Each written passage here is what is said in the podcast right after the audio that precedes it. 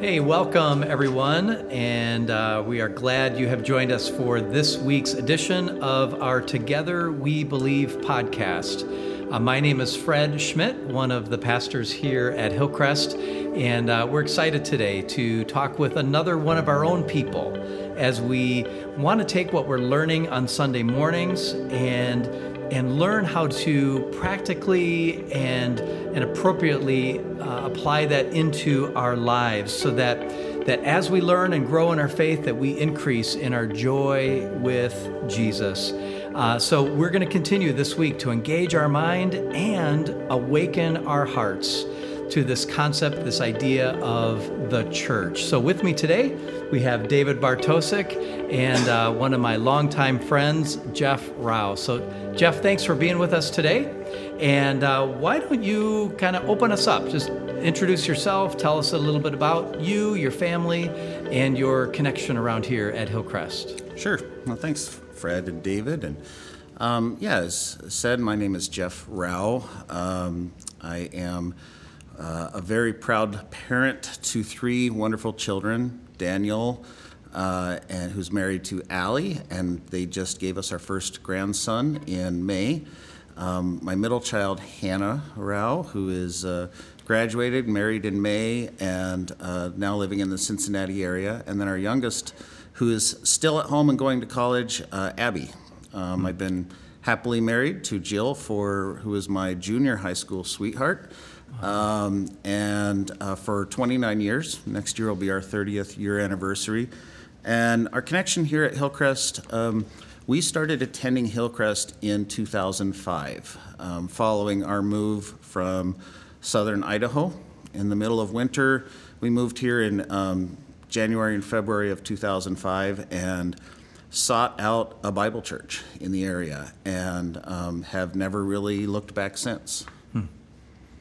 And kind of coincidentally, uh, we, we found out that this strange guy who had moved into the duplex behind us uh, ended up being you. And uh, funny yeah. how you had been to Hillcrest already. We didn't connect there, but then connected in the backyard once the rest of your family showed up to the area. Right, right. And, and as, as it goes, I, I came back here early because I was working for an engineering firm.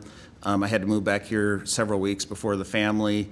I moved out here with whatever I had could fit in the pickup truck, which was a mattress and a small TV and some pots and pans, and moved in right behind your back door there, and uh, was the creepy guy out back for yep. at least a month until the family and moving van showed up a month later. So um, that was kind of always a fun thing, and and honestly, it's a, a what a great environment that was to be able to move in um, behind uh, what would be some of our closest friends. Yeah um, both for our family as well as just our kids too as well. So. And for those that don't know, our uh, administrator is your wife. So those that just maybe see her as a photo on the website or a face around here, give us a story of how. Uh, of something that Jill would love you to tell, an embarrassing story or a story uh, to help us get to know your wife as well.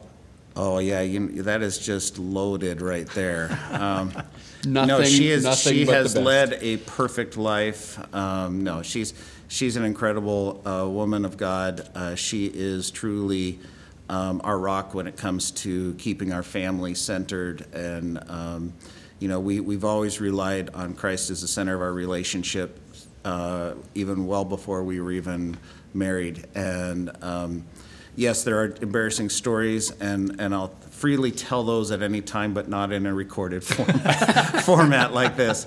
But uh, yeah, she's she's a great asset to our family, and she's a great asset to the Hillcrest family as well. She just loves on, she loves her job, and she just loves on loving people.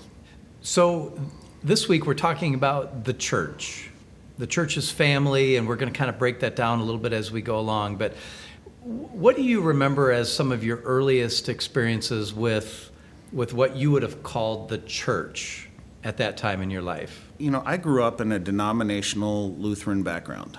Um, my grandparents uh, were Lutheran. We were raised Lutheran. We, we attended the Lutheran church um, all the way back as far as my earliest memories of Sunday school, and, and we're very um, uh, regular attenders uh, in the Lutheran Church. We all went through the classes and the mm-hmm. catechism and, and uh, confirmation and everything. And, um, And you know, while that was a great foundation for us, um, some of the I want to call it the liturgical side, the, the structured side of a denominational church was not necessarily the best and strongest way to be planted, if you will, mm. uh, spiritually. So both Jill and I would, would credit a lot of our early faith, and I, I would say this myself personally, through our camp experiences. We both attended separate church camps. Jill was also in a denominational, uh, she grew up Methodist, but so we went to competing camps that were separated by a few mountains, but it was truly in that camp environment where it, where we were able to see that faith was more than just the stories that we would mm-hmm. read um, or the vacation Bible stuff we heard every year. We were challenged. You know, mm-hmm. we were mm-hmm. challenged in our faith. We were challenged to be different from those around us in in how we acted and how we held ourselves and and what we believed and we would look forward to every year at camp that shot in the arm, if you will, of just that faith recharge. And uh, we would come back all excited, and, and that was really instrumental, I think, in really forming the foundation of our faith, instilling that in us, and um, you know, really providing us, in my mind, like I said, the, the best foundation I think we could have at that time. So in the camps, you're, you're, as you just said, you're, you're learning more about God. It's becoming a solid foundation of your faith. If we look at church as not just the service or the building, but the people, God's people that are coming around us, what can you can you point out a couple of those people or the role that the church played in you coming to discover Jesus and, and find a personal relationship with Him? Sure. That actually came a little later in life, um, really into our early married years. And I, I've told a lot of people this story throughout the years, but um, growing up in a denominational church, there, I don't know if it's necessarily taught or if it's just one of those learned traits that you kind of think that your church is the only church mm-hmm. and that the other denominational church down the, uh, down the road is the cult you know and that's kind of that feeling of this is the church you're going to be in for the rest of your life you know denominational and so when you go to a new town you were like well we just need to find the lutheran church and mm-hmm. go to mm-hmm. there that really um, was difficult for us because um, jill really had to come coming out of a more relaxed background in the, the methodist church she really felt there was more mm-hmm. and i of course was very stuck in my denominational background, and she was very honoring of my leadership as a, in the family to say that okay, we will go into the Lutheran Church. But then God started to work some really big things in our lives and in in our understanding of really what big church, as far as outside of the church walls, really meant. Um, we were involved in a Lutheran church, and we really started to question more of the things like why aren't we why aren't we looking outward more hmm. towards our community, towards those in, in our neighborhood, towards our neighbors, and, and why are we so focused on what's just inside these four walls?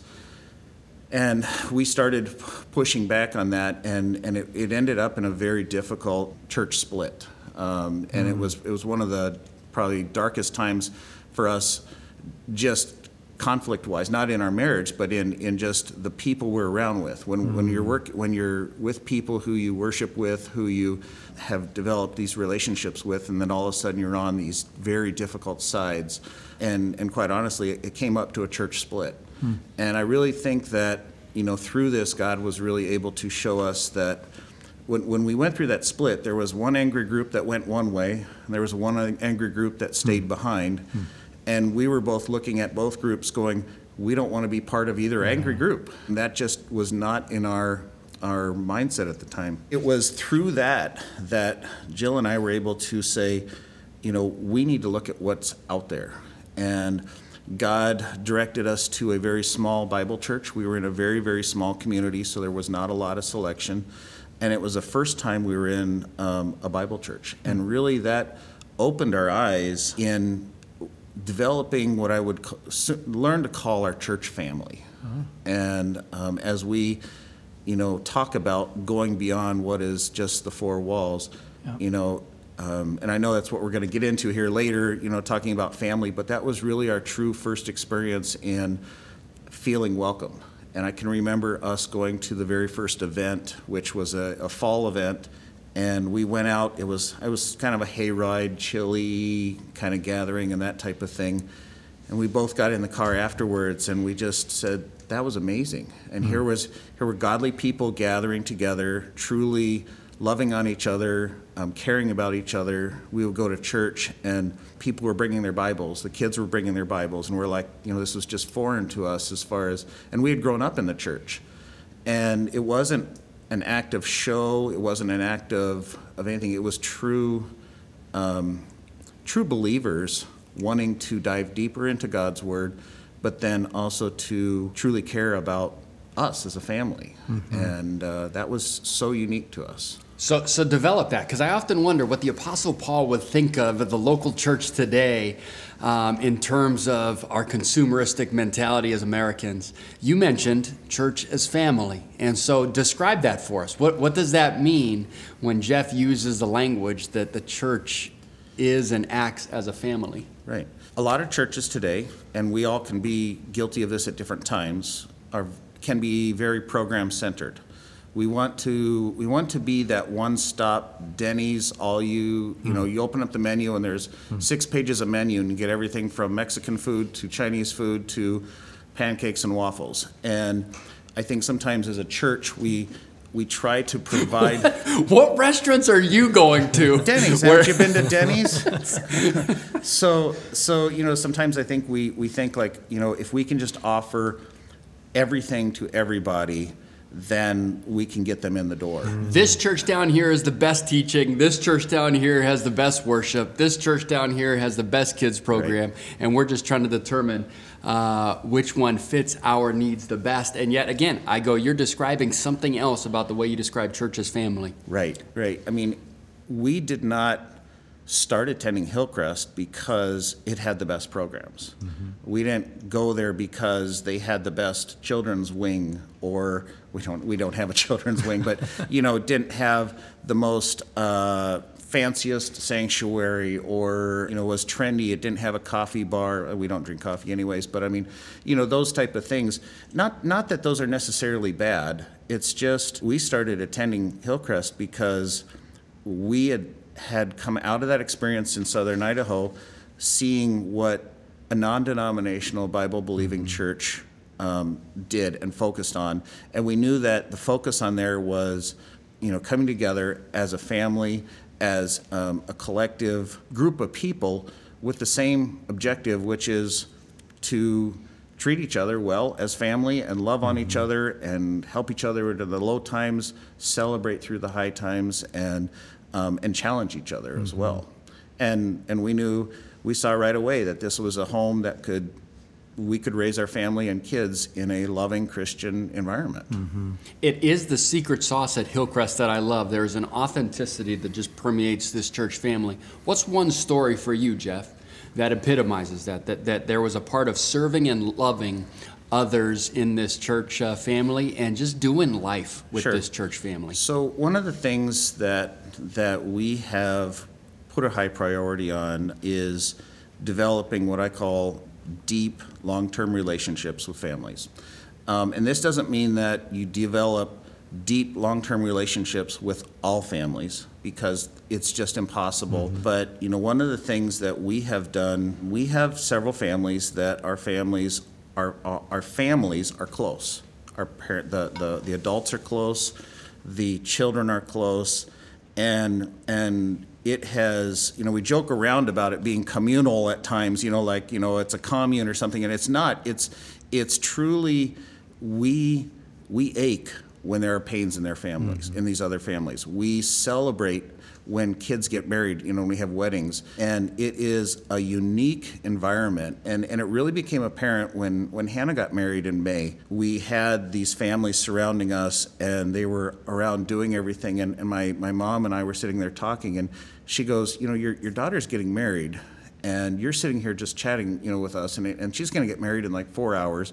You're just chatting with her, and your friends are just running around doing all of mm-hmm. these tasks and work, and you're not worried. And I said, well, this is how rich we are in a loving Christ-centered relationship that we have with these people. Now, it doesn't happen um, just automatically.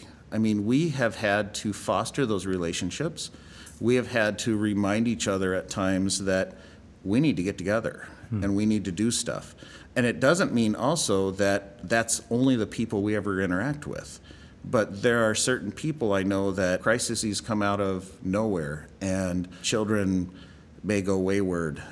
And, and those are those times where you make a phone call and I know that there will be um, five to ten friends in our living room that evening surrounding us, praying for us, and, and literally l- lifting us up um, through that. And so, I mean, and, and, and while I talk about the bad times, because those are the ones you remember, it's the joyful times, it's the weddings, it's the, the births, it's the graduations, it's, and, and when you've moved away from your family, your your biologic family, or your, what do they call it? Your extended families. You know, our families are out in Idaho. It's very difficult. They're a long ways away.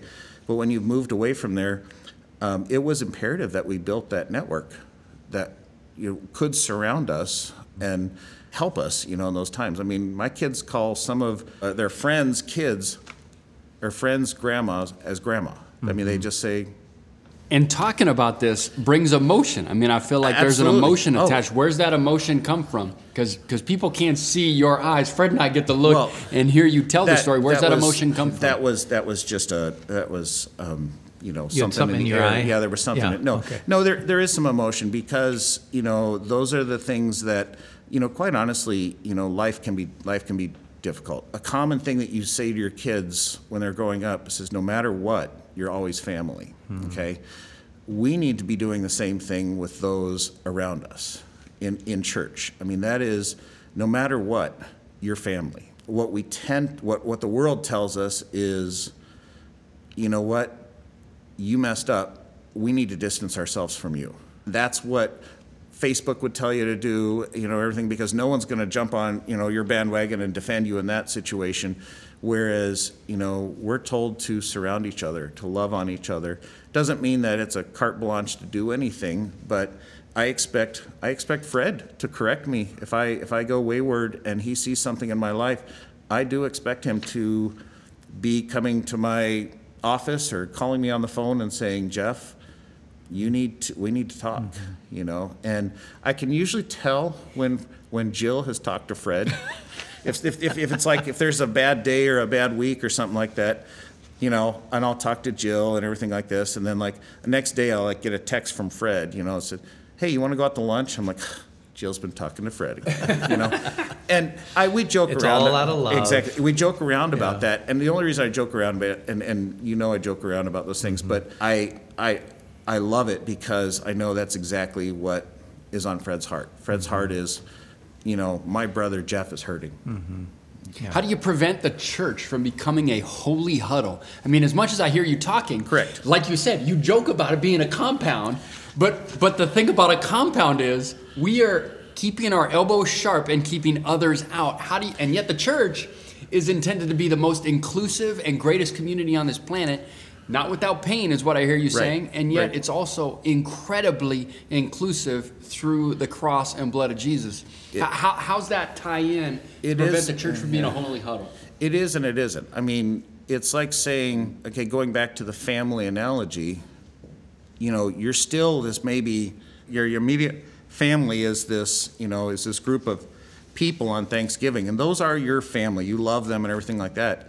But you also turn around and welcome all sorts of people into your house for Thanksgiving, not because you love your house just packed to the brim, but because you want to love on those people. Okay, and it's the same way in our church. I think, you know, we must take care of those that are in our church body, but those are not our only focus. Hmm. You know, raising my kids has not, and, and Jill and I, you know, we will say this along, is very important, but it has not been our one and only goal in life. You know, that's only been one of our tasks that we've been asked to do.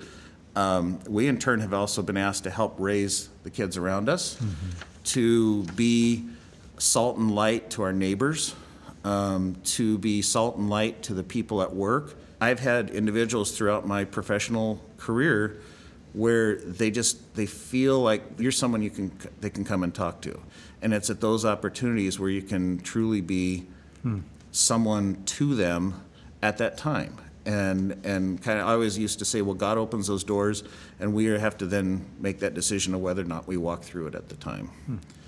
But you're exactly right, David. You know, we can we can be a church. You know, our denominational church growing up, I always felt was very inward focused. We want to. We, we're focused on the budget. We need a sermon every Sunday, not more than 15 minutes. It's Lutheran, remember? You know, we can take our kids to Sunday school and Some and at that type of thing. Hillcrest might prefer that as well from time to time, Right, Jeff. right, There's a right. high pos- Yes, yes, probability. exactly. Um, growing up in denominational, very felt very focused towards just inward inward thinking, and you know, Jill and I have been able to visit Honduras. You know, Honduras has been an incredible gift for our family. Um, those are truly brothers and sisters that I feel just as close to the people I've known for 20 years that now I've only known for six years. And, um, you know, you go down to Honduras and you see this group of people who are who are sold out to Christ. They're sold out to loving each other. The love that they share for each other, the love that they share for us is is just unbelievable. And the only way you can explain that is through this model of of a Christian family. Such great evidence for the the power of of that common relationship in Christ. That even across geographical and language barriers and, and, all, and cultural barriers, all these different things, that common connection in Christ bridges all of that Bridges everything. Easily. Yeah, yeah. We want to have people experience that when we come through our doors. Mm. It's great to have a wonderful lobby. It'll be wonderful to have a great new sanctuary and, and, and everything like that. But that's not why we do what we do. Mm. We have seen a lot of lives changed in this dumpy building that has been here for 30 years, you know, mm-hmm. and uh, it's you know, Commonly mistaken for a funeral home. commonly uh, Yep. mistaken for a funeral home because it was designed to be sold as a funeral home eventually. Um, there's been a lot of lives impacted and mm-hmm. changed through using just what God has given us, not because of the building, not because of it really is the, the investment that people are willing to make in each other's lives. Mm-hmm. This is the church we embrace. Brokenness, flaws, warts, challenges, and all. And this is God's vehicle for displaying His glory to the world through knuckleheads like Jeff, Fred, and all of us that call Hillcrest home and continue to follow Jesus, build community, and seek transformation here. Thank you, Jeff. Thanks for the time, man. Loved Welcome. it. Any last thoughts as we part ways? No, I, I, uh, you know, you probably can hear in the background David eating one piece of candy after another. I know. I'm on completely, two Tootsie Rolls. Completely ruining his uh, his dinner for the evening and stuff like that. So Casey, if you're listening to this, that's why he's has no appetite tonight. But no, you know, we we love we love our church. Um, we go through seasons of how much we love and don't love our families, both our church families and our home families, and. Um, the, the one constant through everything is we are family. And um, when you walk through these doors, I hope people feel that, and I hope people want that. Um, when we talk about our friend group, people will say, "We want that." They don't realize that it's just as much work as anything else, and so we hopefully we can teach and lead people to feel the same. Yeah. Yeah. Well, thank you, Jeff, for being with us. I, I love just you sharing your heart for people, sharing your heart for your, your church family and friends around here, and, uh, and, and wanting to draw others into that. And uh, so, thank you for sharing your heart. And thank you to all of you who have tuned in to listen. And uh, we hope that you will go to your Apple Podcast, your Google Play, wherever you're picking this up, and hit the subscribe button so that you don't miss an episode as we continue to uh, engage our minds and awaken our hearts week after week, uh, making what we're learning on Sunday practical in our lives.